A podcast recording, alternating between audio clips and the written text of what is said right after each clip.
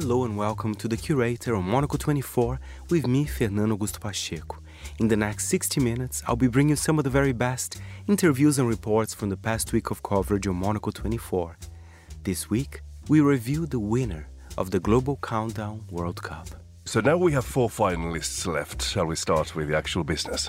Plus, our usual selection with the best Christmas songs. I used to love Backstreet Boys, so I kind of wanted this to be better. It's very Bublé, but kind of like the Argos Bublé, right? It's kind of very... Bublé does the Bublé so better than anyone. Exactly, so... he can sing. Who needs this? All that and much more in the next hour here on The Curator with me, Fernando Augusto Pacheco. Hello everyone, we have exciting interviews ahead, but we start with our very own winner of the first Global Countdown World Cup. Let's have a listen. Fernando, today's that day many of us have been waiting for. For the last few weeks, we have been running a special World Cup version of this segment. Shall we recap the rules again? Absolutely. So I was mimicking the World Cup groups, but instead of looking at football, I was looking at their number one song from a local artist. It's been an arduous process, Marcus, but here we go. This is the big final. There are four countries in it. It's the Netherlands, Germany, Argentina, and South Korea, which I have to say is a very good mix. They really did their best when it comes to music, but there's only one winner. Exactly. Do you want to say anything else before we start this countdown, as you do in song competitions like in Eurovision? Do you want to talk about how hard it's been to choose these winners and so forth? It's been hard. I mean, some countries actually was really hard to find actually a local artist because it was dominated by artists from another nation. But, you know, even looking at the list, you know, it doesn't matter the size of the country. I think of course, we have South Korea here, is a major player in the pop market worldwide, but some surprise. I mean, who would have guessed that Dutch pop is so creative and interesting week by week as well? So I love that. I discovered a lot of things during this process, Marcus. Me too. So now we have four finalists left. Shall we start with the actual business? Absolutely. We start with the Netherlands. And he's kind of a young artist. He just won a competition in the Netherlands called Are You Next? It's kind of a reality show. And this song was produced by top, Dutch producers as well. He's got a very interesting story, Claude. He's Dutch, but he was originally from Congo. He moved to the country when he was, I believe, 15 years old. And this song that we're going to hear, it's a mix of Dutch and French as well. This is Claude with La Dada.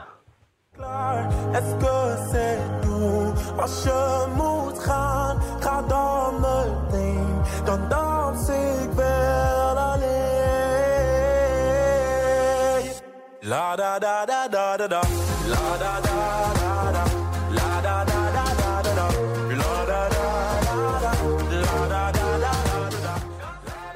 At least that's an easy song title to remember. It's easy, but I think it's great as well, Claude. And he's been compared. Some people are saying that he's the Dutch Stromae, the very the iconic, Belgian singer. And what I like about the Netherlands as well, Marcus, I mean, of course, they've been through the semifinals and here and there. All the other number ones were excellent as well, so they've been proved to be very consistent. Some electropop, some ballads, some dance. So well done, the Netherlands, a very good entry for the very small European nation. A winner already, shall we say. Who knows? Exactly. Well, we continue with another country from our top four now. Absolutely. It's Germany. And again, they've been having some very interesting number ones, but this one is very interesting. It's a very kind of local German phenomena in a way. I don't think many people outside Germany know him. It's 24 Tim. He's a TikTok influencer, so he used to talk to kids about all sorts of things. But then this is the year he decided to be a pop star. And he was number one with his first single, Bling Bling. And then he got a second number one. And now this is only his third single and third number one song as well. I think we should have a listen so you have the vibe. I mean, what this young man from Cologne is 2014 with Galaxy. Designer, Jesse geht raus an die Neider. Stecke meinen Ass auf den Catwalk. Siehst du meinen Dress und mein Glamour? Baby, ich bin Fame, aber hands-on. Wenn du lieb fragst, ob's Liebe wieder abschwebe durch die Galaxie. Schieße mich ins All, werd getragen von meinem Team. Hater geben Rückenwind, immer wenn ich flieg. Skinny sleep. Body Dress, aber immer High Heels. Und ich schweb. I have to say that I think German dance music hasn't really evolved that much since my university days. I mean, it is connecting to the public. It's a really interesting, and he's going on tour on several German cities next year. So that's, again, it's a surprise number one for Germany there. But Marcus, actually, our next country is actually the only country that has a chance to win the real World Cup. That was the point I wanted to make, Fernando, so sorry. Because I was doing my research as well. Argentina is here. Argentina is here. And Argentina has been having a fabulous kind of music renaissance. A lot of young rappers are coming from there as well. We have Bizarre Rap as well. But this song has been number one since I actually started the Global Countdown World Cup. Because, of course, some countries, there's a number one every week. But I think in Argentina, La Joaqui, a young rapper, she's doing so well. I mean, and she has many other songs, actually, in the Argentinian charts. But this, it's been the hit of the summer, I may say, right? They're in the southern hemisphere. But let's have a listen. La Joaqui, Dos Besitos. Yo soy tu romántica, tu bandolera. Tengo la técnica pa' comérmela entera. Mami, te pala te ve más linda. Fotito para lista, ahora pa' la pista. Dale que la corosa está lista. Tremendo Q, qué buena vista. Esa cara de maldita, cuando te pones loquita. Tremendo Q, qué buena vista. Right, Fernando, do you want to tell us what this song is all about? Well, Dos Besitos is Two Little Kisses. It's kind of a party track, you know. In the video, she's like walking through like a local fun fair, you know, with her friends. So I think it's kind of irreverent, if I may say. I really like it, actually. I feel very young and happy listening to this. Well, we have one song left, Fernando, in this top four of finalists. A completely different tone change here. It's a song from South Korea. And again, this has been a surprising number one for South Korea, I have to say. The song took like 8 months to reach the top levels of the charts. Of course, it became viral on social media. And one of the reasons for the success is that the singer for the song, Jungha, she decided to perform at local campuses across South Korea. So it's kind of a word-of-mouth kind of type of success. Very grassroots approach into finding success. Very grassroots and a beautiful ballad. And again, we've just heard some up-tempo songs, but this is a little bit kind of slower. Jungha with Event Horizon.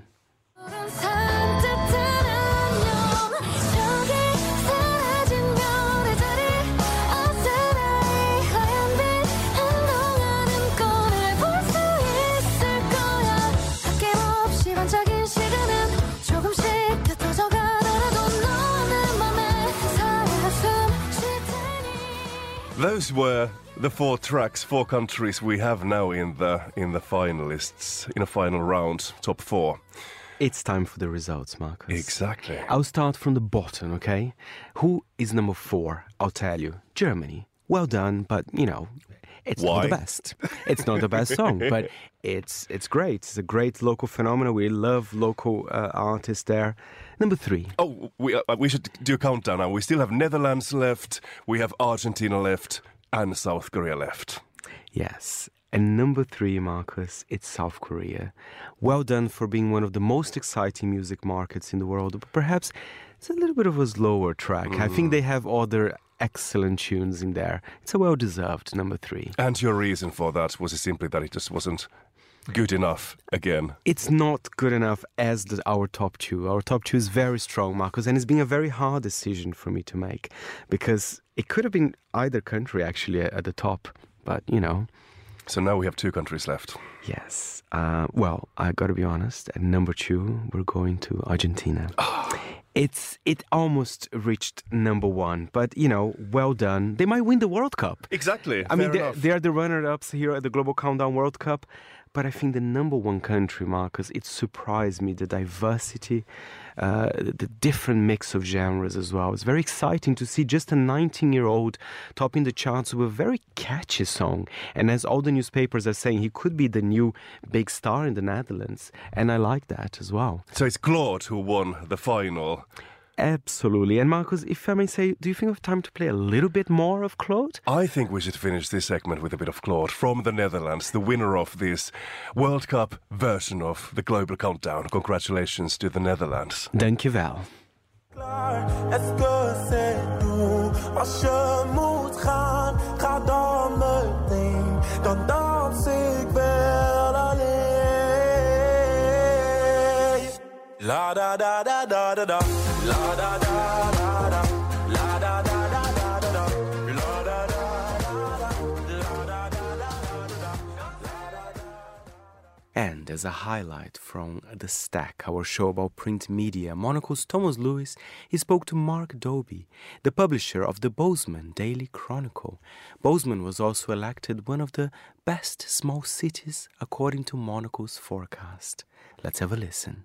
Montana is a genuine place. And it has unique character. It's very outdoorsy. There are a lot of opportunities for hikes and going up into the mountains. A lot of wildlife. Yellowstone National Park to the south of us is awesome. You know, the off-season in Yellowstone in the wintertime was one of the most exceptional times to go see wildlife up there. It's just really remarkable. But mostly it's the community. The people are it's a very friendly community. It's both open and tight-knit at the same time because people are just so Montana-friendly around here. And there's been a lot of growth, so it's going through a few growing pains. Notably, you know, real estate is kind of out of touch for entry-level home buyers, and so hopefully that gets corrected soon. But, you know, just generally, it's an outdoor, it's a healthy place. It's a place where it's walkable and rideable with bikes, but at the same time, you know, just a short drive out into the country and you're in some of the most beautiful mountainous region that we have around here. I mean, we look to the south of us. Salt Lake City has 2 days a week that they're in print, and their print circulation has fallen dramatically. And, you know, other major metropolitans have seen the same. We're lucky to have an imprint delivery 6 days a week. We have 1 million+ page views a month on our website. We have a paid digital subscription group that's growing at double digits every year, 20+% growth. And we get people subscribing to the Bozeman Daily Chronicle from all over the country. People that are just interested in it. Maybe it's an interest in the area, or maybe they have connections here with family. But I see paid digital subscribers coming in from, you know, as far away as New York and Maine to Southern California and Texas and Louisiana and all over the place. So it's a good makeup where we distribute in the city. Our print readership is around 9,000 daily, and our digital paid readership is about 3,000 daily. And then, of course, the larger audience, about 100,000 people visit our website every month. Because we focus on local content, and that's really where our journalists are focused, I think that we have that interest.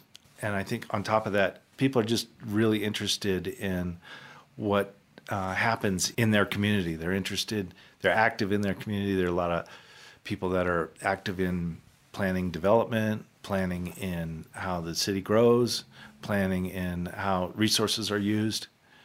You know, open spaces are a big thing. We have a lot of open space within and outside the city. Just trying to preserve that and just being understanding of, you know, what's going on at the county level, at the city level, and with parks and recreation and just the citizens. I mean, it's really rare that we have violent crime on the front page of the news.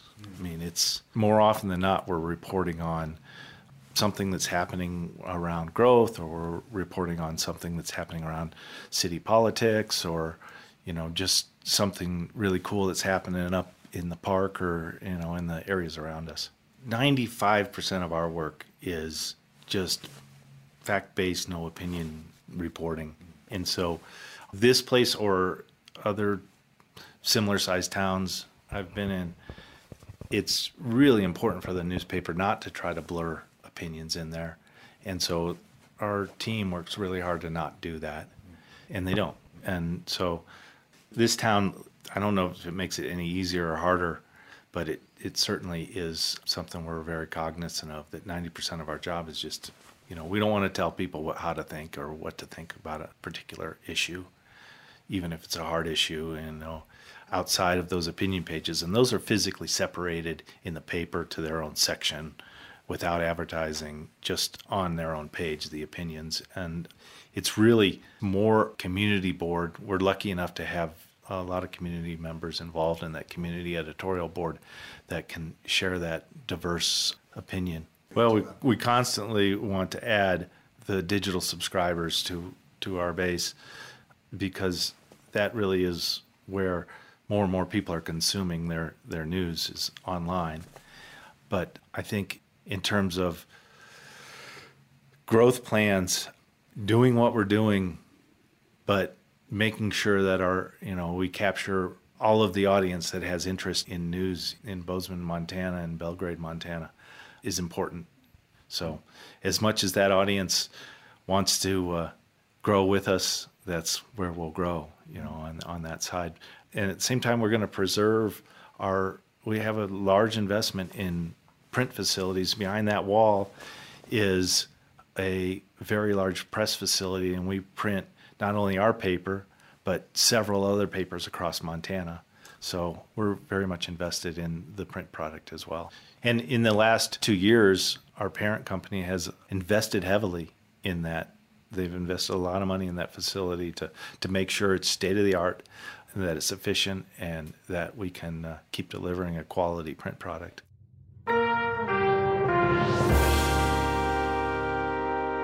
You are listening to The Curator on Monocle 24, and now I have a very important question to you.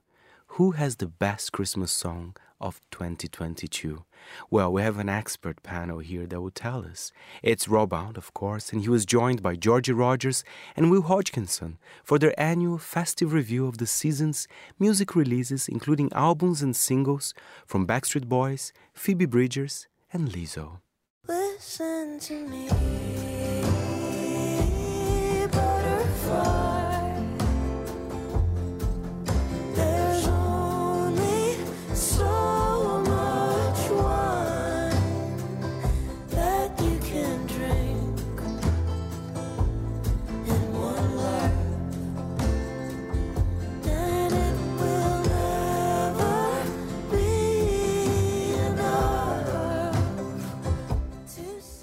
Okay, that was Phoebe Bridgers with So Much Wine. Do you agree with the sentiment that there is only so much wine you can drink in a lifetime?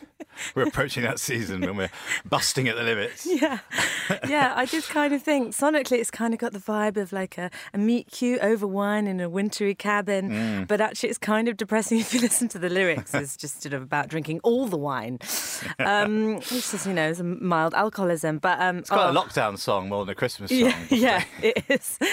But I love it. I look forward to Phoebe Bridgers' Christmas song every year. We had Tom Waits, didn't we, last year, a cover of that, and this is a cover of The Handsome Family, and it's just beautiful. It's utterly melancholy and a wallow track in the most beautiful way, but then there's also it's got that country tinge and the strings, and yes. It's gorgeous stuff. Handsome Family. I mean, this kind of feels, I don't know where we are. We were kind of like in Dust Bowl Christmas territory here. Well, yeah, it's very beautiful, isn't it? Yeah, it's sort of, it's deep misery. But then the way Phoebe Bridgers does this is good, because I think there's a bit of tongue-in-cheek in there. Yeah. I mean, all of the, the Tom Waits song's very sad too.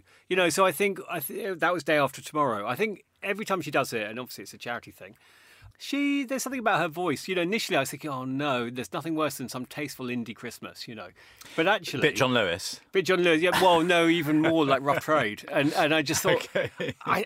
but actually it's lovely. Yeah, it gives that... I mean, Phoebe Bridgers also, she's got the pipes. I mean, she's... Yeah, so there's something very melancholic, like Georgie said. I mean, the lyrics of So Much Wine was the time when you threw all your clothes out in the snow. I mean, they've had a massive row. They have. He's completely drunk, Yeah.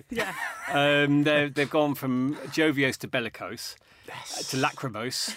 And it's just horrific. He's the guestist with the mostest. Yeah. Will Hodgkinson, we better stop there because I can hear the majestic delivery man knocking on the door for Phoebe and probably us three as well. So that was So Much Wine. This is from an EP that kind of gets updated every year from Phoebe Bridgers. Next, shall we have a clip of it and see if you can guess whom this is? Every time I close my eyes, I pray to God you're by my side. I just want to see your face, feel your warm embrace. I can't wait till we're together. It's always so much better. Can't wait to celebrate. Fingers on the buzzers then, Georgie and Will. Who are we listening to there? The Backstreet Boys. Backstreet. Hodgkinson back. Times right. Buzzes in. Okay, I like it. Yeah. So this is A Very Backstreet Christmas. It really is. You could have put many adjectives there, but they chose Backstreet. They chose Backstreet.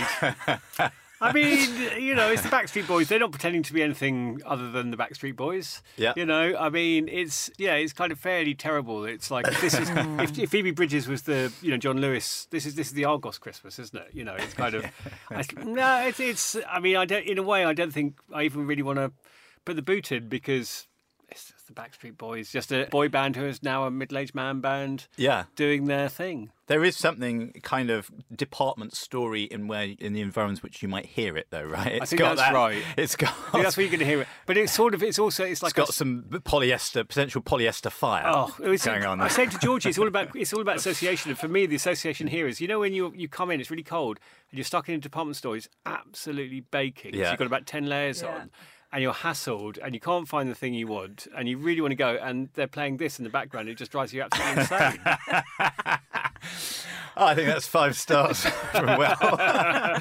There are moments in this song, and indeed in the album, I have flicked through, where it really kind of, they take it to a lot of bridges. They took it to the bridge. They really do. Every bridge. Very Backstreet people. Yeah, there's a lot of high-pitched moments in this. Yeah. Georgie, can you expand on Will, kind of, Will feeling like it's Primark in musical form? I'd agree. I mean, I'll put the boot in. I didn't know that White Christmas, being the classic that it is, could be murdered, and yes, here it gets murdered. It's that kind of like, do, do, do, do, do. And then, I mean, listen, they can sing. Yeah. I used to love Backstreet Boys, so I kind of wanted this to be better. It's very Bublé, but kind of like the Argos Bublé, right? Yeah. It's kind of very... Bublé does the Bublé so better than anyone. Exactly. So... He can sing. Who needs this? And he puts the emotion across. I just felt like this whole album was dead behind the eyes. It's like they can all sing, clearly.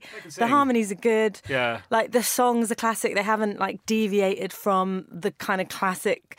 Christmas classic format, but it just left me. Oh my! I hated it. Kind of in the territory of why do a cover of it's exactly the same but worse than the original? Yeah. Like there's no deviation from the production Christmas style or whatever. Yeah. But I suppose that's the way. Well, that's the Christmas album quandary, isn't it? I mean, that's the same. You know, how many more versions? We've got to the kernel. And we're only on the Backstreet Boys. Yeah. You know, it's always the way. But yeah, I mean, I think it was a lot of theatrical emoting. Yeah. You know, you didn't really feel for a moment that you could be affected by it, you know, so it was very hard to actually have some... Yeah. To feel that it was making, you know, that it was demanding of your attention. Okay. No. The original song was very kind of fromage on toast. It's called Happy Days, and, no. Fromage on toast. Some stinky Stilton Christmas cheese on toast. I might not read it out what is in brackets on the script here, where it says the boy band have announced a Christmas special premiering on Disney Plus on Thursday the 15th of December. Maybe not a note for either of your diaries. Sadly not. An icy quiet here in Studio One. Okay, that was the Backstreet Boys. If anyone is interested, the album is called A Very Backstreet Christmas. Other adjectives are available, but we're keeping it Backstreet. Okay, we're sort of changing the tempo, changing the style somewhat. This is new. It's called A Family Christmas, and it is indeed the definition of that. This is Andrea, Matteo and Virginia Bocelli, and this is a bit of Il Giorno Più Speciale.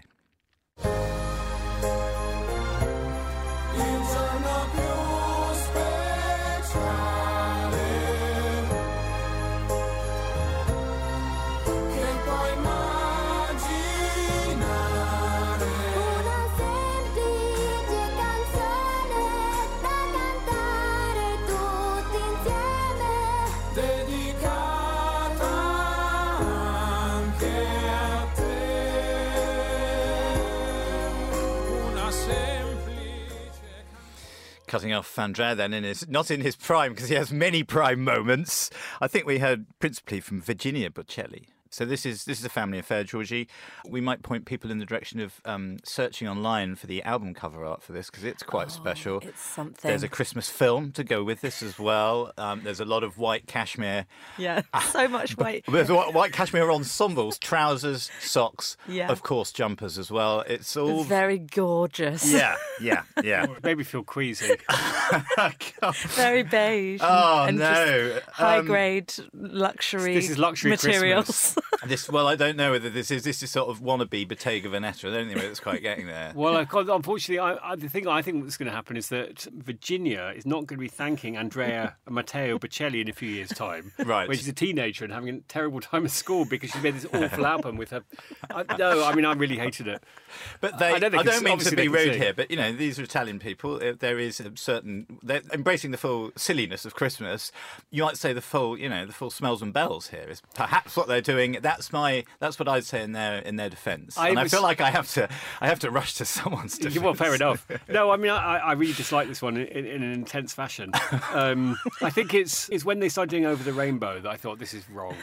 It just felt so. I mean, obviously they can sing brilliantly. That goes without question. But I thought it was very self-regarding somehow. It's almost like we are the greatest. We're also the richest, the most beautiful. We've got it all. Yeah. You know, I didn't like it. You didn't like that. You didn't like them luxuriating in front of the sort of...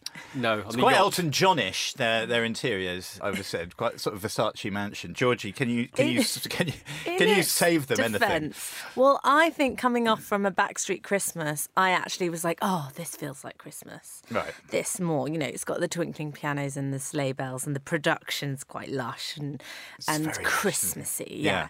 And, you know, they can all sing. Virginia, she's only 10 and she hasn't got an affected voice, which was good. It wasn't kind of like... Lots of trills, is it? Child star kind of... She sounds like a child. She does sound like a child and she does have a very beautiful voice. And there are some of the tracks, I think, on there that they do pretty well. And then there's some moments that aren't quite so good. But I think, I felt like it was quite tasteful. I don't know, it's the sort of thing that you maybe put on in the background a bit, you know, so far... Oh, yeah, I can imagine this sort of slotting into the background. No, I just felt that where this is playing, you know, they're going to... You know, if I walked into their world, I just think that someone would look at me and say, well, the green ones are for recycling and the brown ones for general rubbish.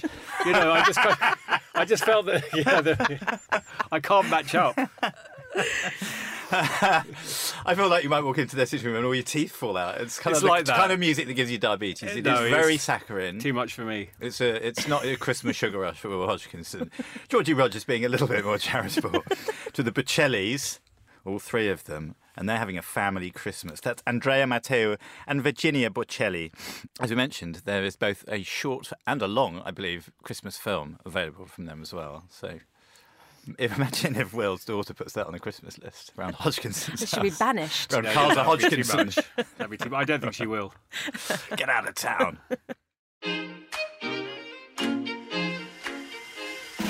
UBS has over 900 investment analysts from over 100 different countries. Over 900 of the sharpest minds and freshest thinkers in the world of finance today. To find out how we could help you, contact us at ubs.com.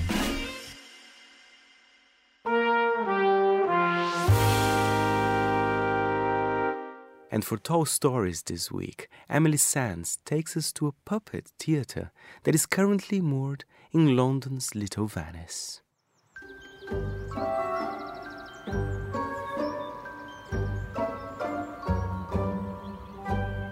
I'm in Little Venice, a district in West London. Regent's Canal is in front of me, along with some ducks and the occasional jogger passing by. However, there is something far more interesting to my right. A red and yellow striped barge, sitting comfortably in the water. The largest boat that you can get on the Regent's Canal. But it's not just any barge, it's the Puppet Theatre Barge.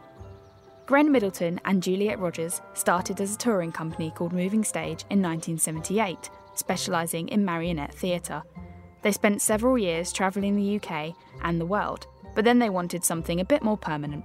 So they bought a 72-foot-long Thames lighter barge and transformed it into the Puppet Theatre. Gren and Juliet, who are now in their 80s, have stepped back to let the family carry on the theatre. Kate, their daughter, runs the puppet barge with her two sons and her husband Rob. Generally, we do children's shows. That is our bread and butter. That's what we mostly do. But we do shows for adults as well, puppet shows. We've done various Shakespeare productions and specially commissioned works as well by contemporary playwrights. Also, we've started doing a few little acoustic music nights. We've had a bit of cabaret and drag as well. So we're diversifying a little bit, but it's such a special venue. I think people love performing here, even when it's not puppets. Let's head onto the boat and take a look around. You come on a bit of a journey just coming down here, as you're probably feeling. It's quite strange. You've got the playing of the light on the water just sort of dancing around like a kind of animation.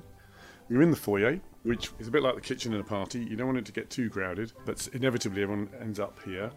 Rob points out some puppets above my head, hanging from their strings on the walls. These puppets are from Pakistan, Indonesia and Burma, just a few of the many places that the theatre puppets have come from. I asked Rob what the experience is like for children as they embark onto the barge and step down into the theatre that occasionally bobs up and down when other boats pass by. They're very excited coming on. We have sort of won half the battle because they have to go up the gangplank and then past the bollard and they can see the water and usually a few geese and ducks and so on, and then down into the barge. So they're very excited already. You've kind of transported them somewhere else and they're in a different world. It's quite dark down here, like in a nice way, sort of warm, dark kind of feel. They come into the theatre and sit down and there's a golden curtain and they've no idea what's going to happen, and they're looking round and there's some, strange looking puppets, I'm not going to lie. It's actually funny. It's almost often the adults who have more of a problems with the puppets than the kids, although there are one or two that are really fierce and we are thinking of possibly swapping them with something else. Puppetry is an ancient form of performance that can be dated back to Egypt in 2000 BC. In French, marionette means Little Mary, as during the Middle Ages, string puppets were often used to portray biblical events, with the Virgin Mary being a popular character, hence the name. But marionette isn't the only type of puppetry out there. There are other variations, such as shadow puppets, hand puppets, stick puppets and finger puppets, to name a few. But the Puppet Barge specialises in marionettes. We have some really well-trained marionettists who can make those marionettes appear incredibly lifelike. And I think of all the puppet forms, if you can do that, it's a magic that no other puppet has, because you can't see what's going on. Yes, you can see the strings a little bit, but you don't really understand how they're doing what they're doing, and you soon forget about them. We're doing a show at the moment called P, which is loosely related to the Princess and the Pea, that story. It's by one of our puppeteers that's been working with us for a while now, a guy called Eden. He has a company called Nod at the Fox.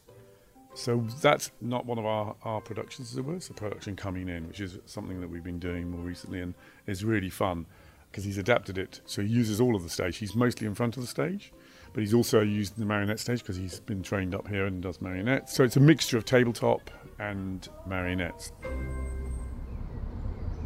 The barge often makes its way up the Thames to Richmond for the summer holidays, the whole process taking around 3 to 4 days to pull off. The whole barge needs to essentially be packed away for the journey.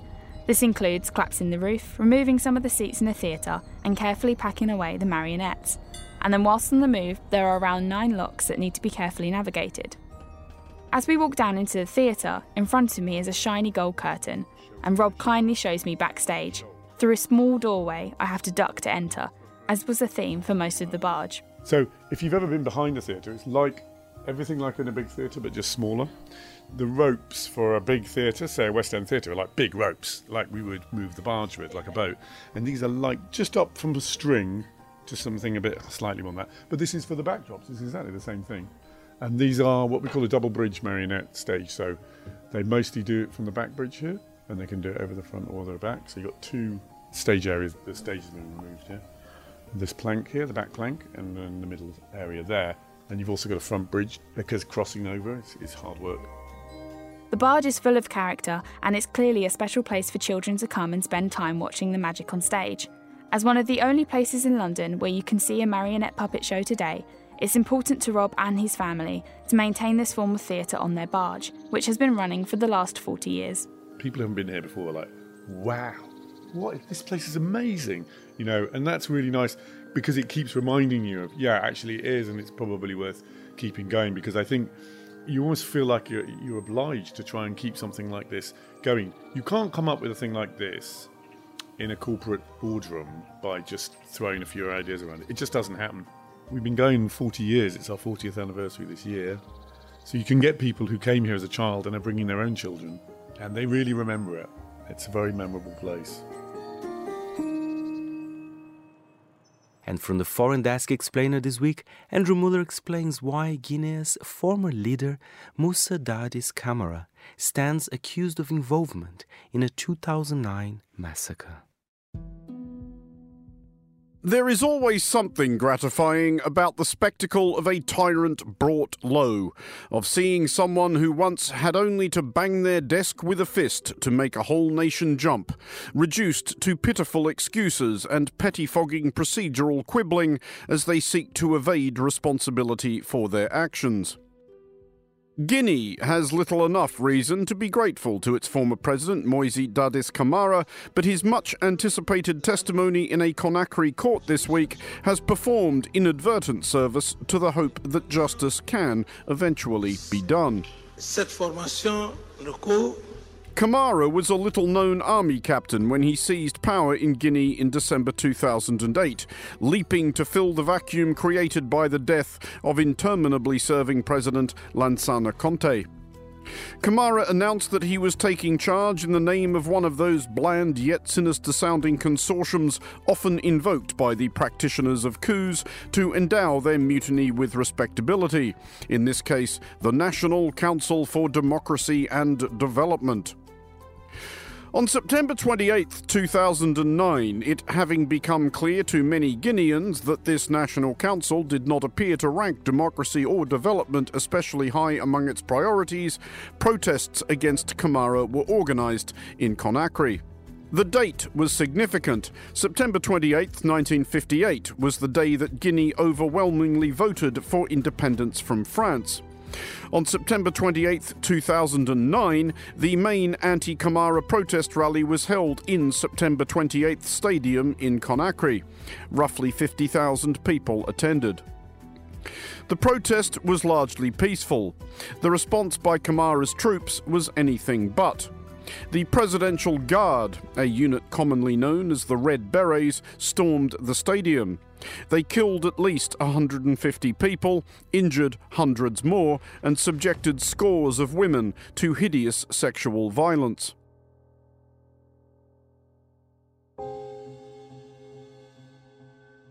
In the months following the carnage of September 28th, Camara fell out dramatically with his aide-de-camp, the commander of the Red Berets, Lieutenant Aboubacar Diakité. Diakité, fearful that Camara was setting him up to wear the blame for the massacre, shot him, though not quite fatally. Camara was flown out of Guinea for medical treatment in Morocco and has spent most of the time since in exile in Burkina Faso. The current trial began on this year's anniversary of the September 28th massacre.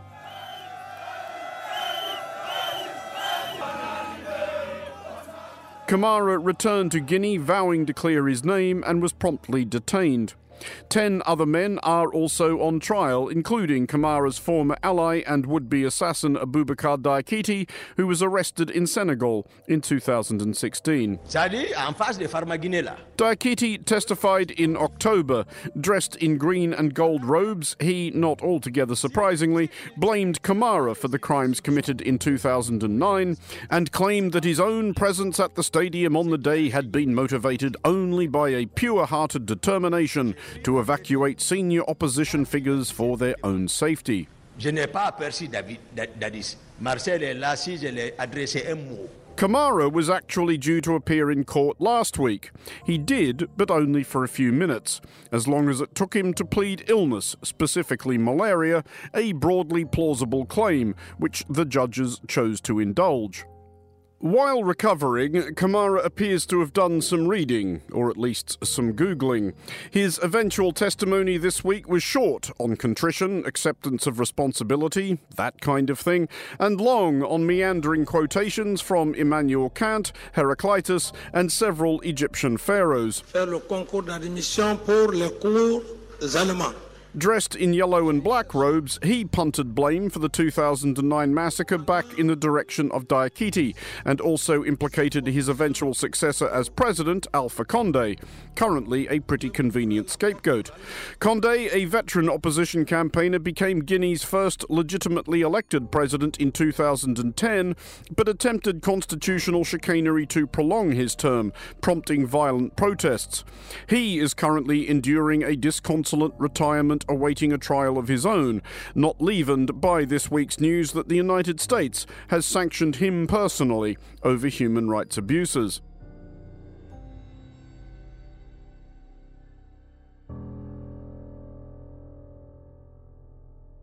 Guinea is reportedly gripped by the courtroom drama which is being broadcast live, and that, whatever the final verdict, will have a value of its own.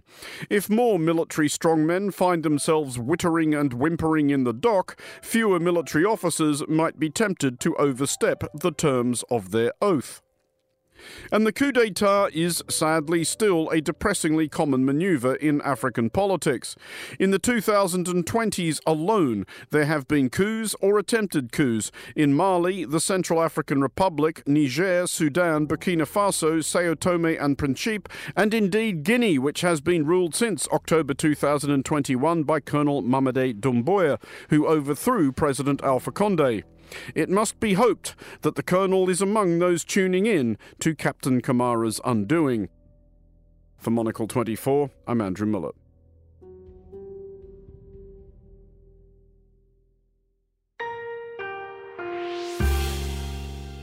And as we like to do on The Curator, we have a lovely recipe for you. And this time is from London's Ombre restaurant. I'm Mitchell Ibrahim, the chef of Ombre, an Italian restaurant in Bethnal Green, and today I'll take you through the steps of how to prepare the tiramisu, which is a staple on our menu, and it's never off the menu. People love it, we never have enough in the fridges, and today I'll tell you how we make it. So we do a couple of non-conventional things in our recipe.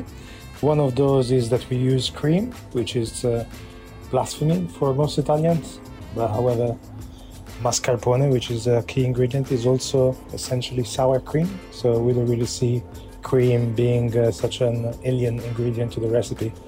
Another thing we do, it's a kind of custard cream, like a crème pâtissière, which is essentially egg, sugar, flour, a bit of cornstarch and some milk, and that essentially is the base of the tiramisu cream. To that we add equal part mascarpone and, as just mentioned, equal part whipping cream. And like most cream, you with your spatula you kind of fold it from the bottom going up to make sure you don't deflate it too much and trying to keep as much air in it as possible. And that's basically half of the recipe. The other half is taking some heavily roasted Italian coffee, brew it, and then soak your ladyfingers biscuit in it.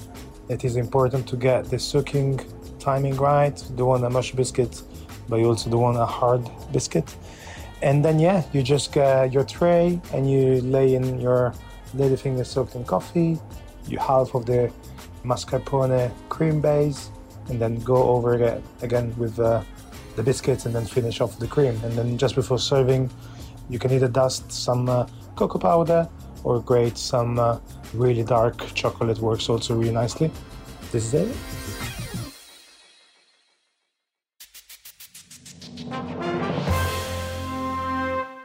You are listening to The Curator, our weekly highlight show here on Monocle 24.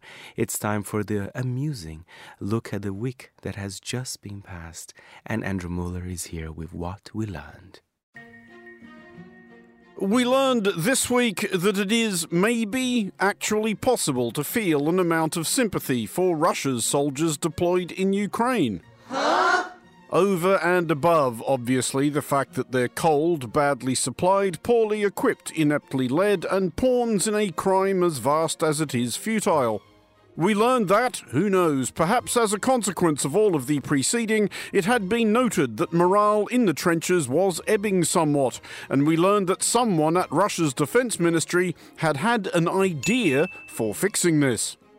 We learned that, rather regrettably, the idea was not calling the whole thing off, getting everybody home for Christmas, enacting a swift and efficient coup d'etat, and then overseeing a seamless transition to functional democracy and letting somebody sane have a lash at running the joint. Aww. But was, broadly, this. Yes. We learned that the ministry had decided that what would really cheer up the troops at the front was not winter clothing, flak jackets, rations, ammunition, competent commanders and an honourable mission, but balalaikas, harmonicas and accordions.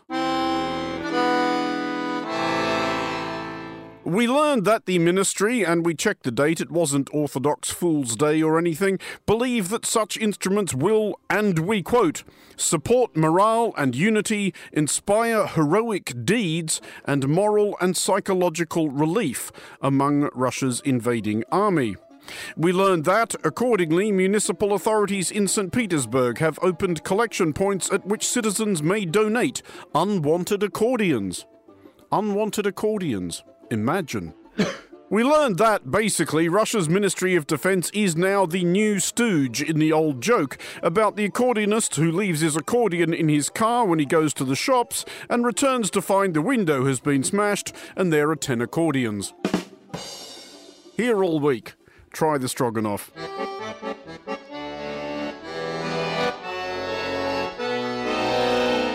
That'll do. Mallet. They can always burn the accordions, and indeed should.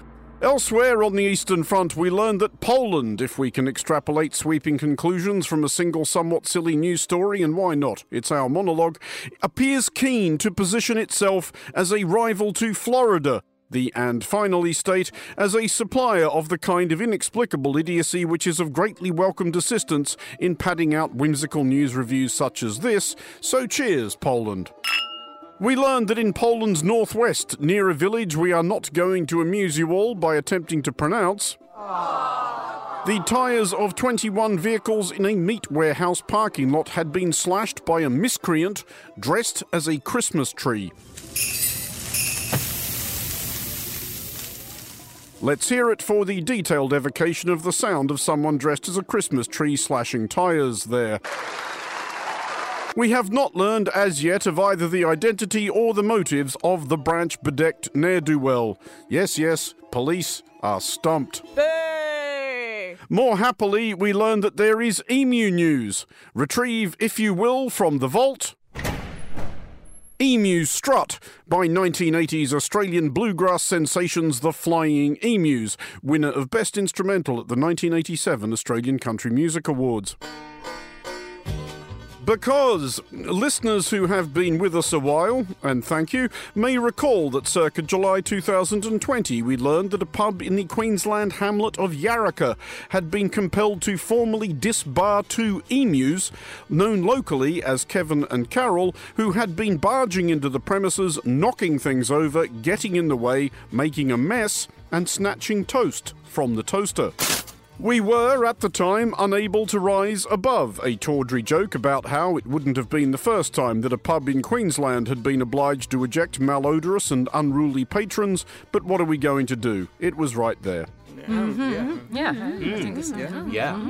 Anyway, we learned subsequent to their banishment that Kevin and Carol had taken the hint and vanished into the fathomless outback. But we learned this week that Kevin and Carol are back. The pair have returned to Yarraka, along with evidence of what they have been up to in their absence, specifically a brood of 4 emu chicks. Aww. Emu chicks are extremely cute, up until the point that they grow into the infamously querulous, crotchety, toast-thieving creatures which spawned them. Anyway, not only is this a heartwarming tale in and of itself, it tees us up nicely to play out with some appropriately Christmas and large flightless bird-related music. Here is Chris... Rhea Come on, like Rhea, another large flightless bird native to South America. This is an excellent joke and not, as you unlettered morons appear to believe, a bad one. Driving home for Christmas. For Monocle 24, I'm Andrew Muller. Oh, I can't wait to see those faces. Finally on the show, from Monocle Reads, this week Georgina Godwin sat down with former British anti-apartheid leader and cabinet minister Lord Peter Hine to talk about his latest book, The Elephant Conspiracy. I was looking and include the figures in this book, though it's intended as a page-turner, which I hope you found it, not as some kind of dry, factual compendium. But there were 25 million elephants in the year 1800. Before European settlers and trophy hunters started shooting them for fun. By the end of the century, the turn of 1900, the 25 million had fallen to 2 million, and there are now 400,000, and they reckon they'll be extinct by 2040. That's not very far away. So there is a real battle on the front line to protect wildlife. And in these safari parks, where rhinos are hunted, where elephants are hunted, and increasingly lions too, there are war zones, battles between poachers and very brave rangers who often lose their lives. Both sets of people lose their lives. So it's very serious indeed. Now, you've got the poachers who are probably the local people on the ground, often very poor, who are doing it for purely economic reasons. But actually, it's the people controlling them that are the problem. Yes, it is. It's the international crime syndicates that sit on top of these very poor guys, not to excuse them at all, because it's grisly, bloody work that they're doing. Killing rhinos, killing elephants, ripping their tusks and their horns out and leaving them bloody wrecks of former regal animals.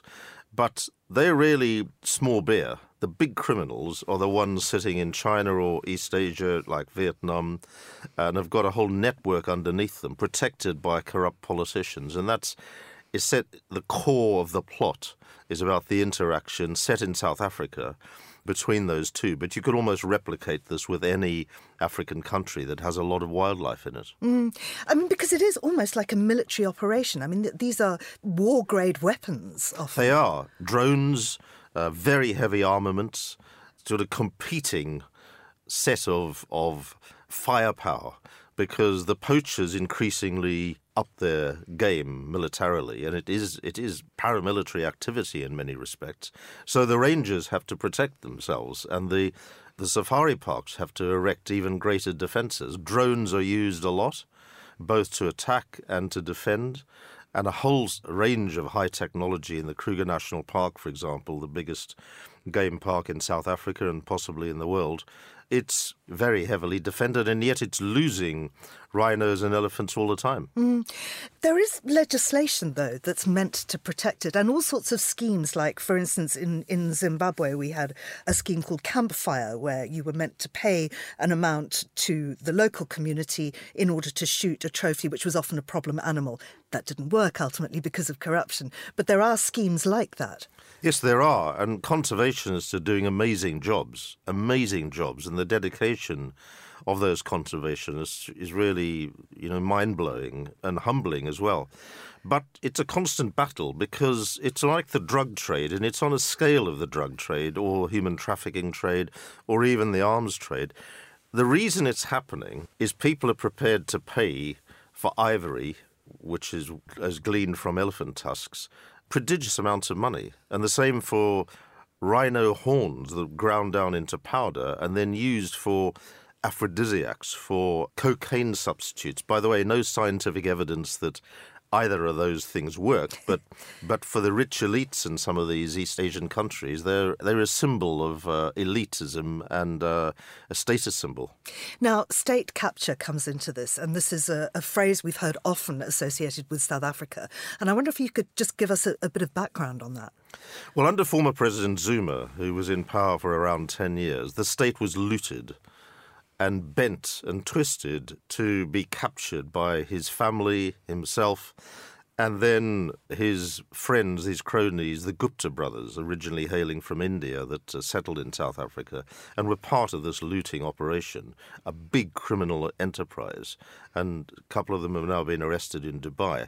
And there was money laundering on a big scale. And I've actually gone into the money laundering side of it with a new character, a former banking executive who stumbles upon this and decides to blow the whistle very bravely and suffers the consequences for it. And I became interested in not just the wildlife side of it and the state capture corruption side of it, which I helped expose under parliamentary privilege here in the House of Lords, but also the money laundering side, which I didn't really know anything about until I started delving into it. And I tried through the character named Jane Joseph, this fictional banking executive, to try and explain what's happened, that the money goes out of Joburg, Johannesburg, through HSBC or Standard Chartered or Bank of Baroda being the main global banks responsible. Then it goes to Dubai through their digital pipelines. Then it goes somewhere else, often through front companies, shell companies, set up by the Gupta brothers. They're the real owners in the background, with the Zoomers as well in some cases, or very often, but that's concealed. So the money goes into these front companies and then is passed between them, maybe ends up in tax havens in the Caribbean, goes to Hong Kong, which was the other big money laundering centre used by the Guptas. And so what you have here is an industrial scale of corruption and money laundering, which all governments say they're against.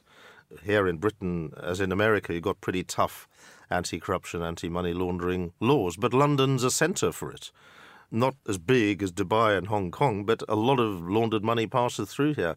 So there's not enough being done by international governments to do this. But, you know, the plot, which is meant to race the reader through, I hope grippingly so, and I hope you found it so, reveals all of this as it unfolds. No, I mean, as you say, it is absolutely a page turner, but there's all this information coming at you too, and you kind of understand how things like this work without it being a lecture. I mean, for instance, there's kind of passing reference to it, but it's very clear that this is what's going on. Things like wastewater becomes a huge problem in South Africa because none of these state facilities are maintained because that money is being siphoned off. Completely, and South Africa's got terrible wastewater and sewage problems at the present time because, as you say, the water system, one of the best in the world in the past, has been allowed to decline. The money's not been spent maintaining it and keeping it running properly and cleanly because they've just helped themselves to the money that was allocated to the water supply. And that's happened across a range of public services. So South Africa, which in many respects is a first world economy, though a developing world society, is now assuming a dysfunctional form where you get power cuts, even in commercial centres like Johannesburg, water cuts as well, simply because the money's been looted that should have been used to maintain it. Well, that's all we've got time for this week's edition of The Curator. The show was produced by David Stevens and presented by me, Fernando Augusto Pacheco. Join us again next week, and thank you for listening.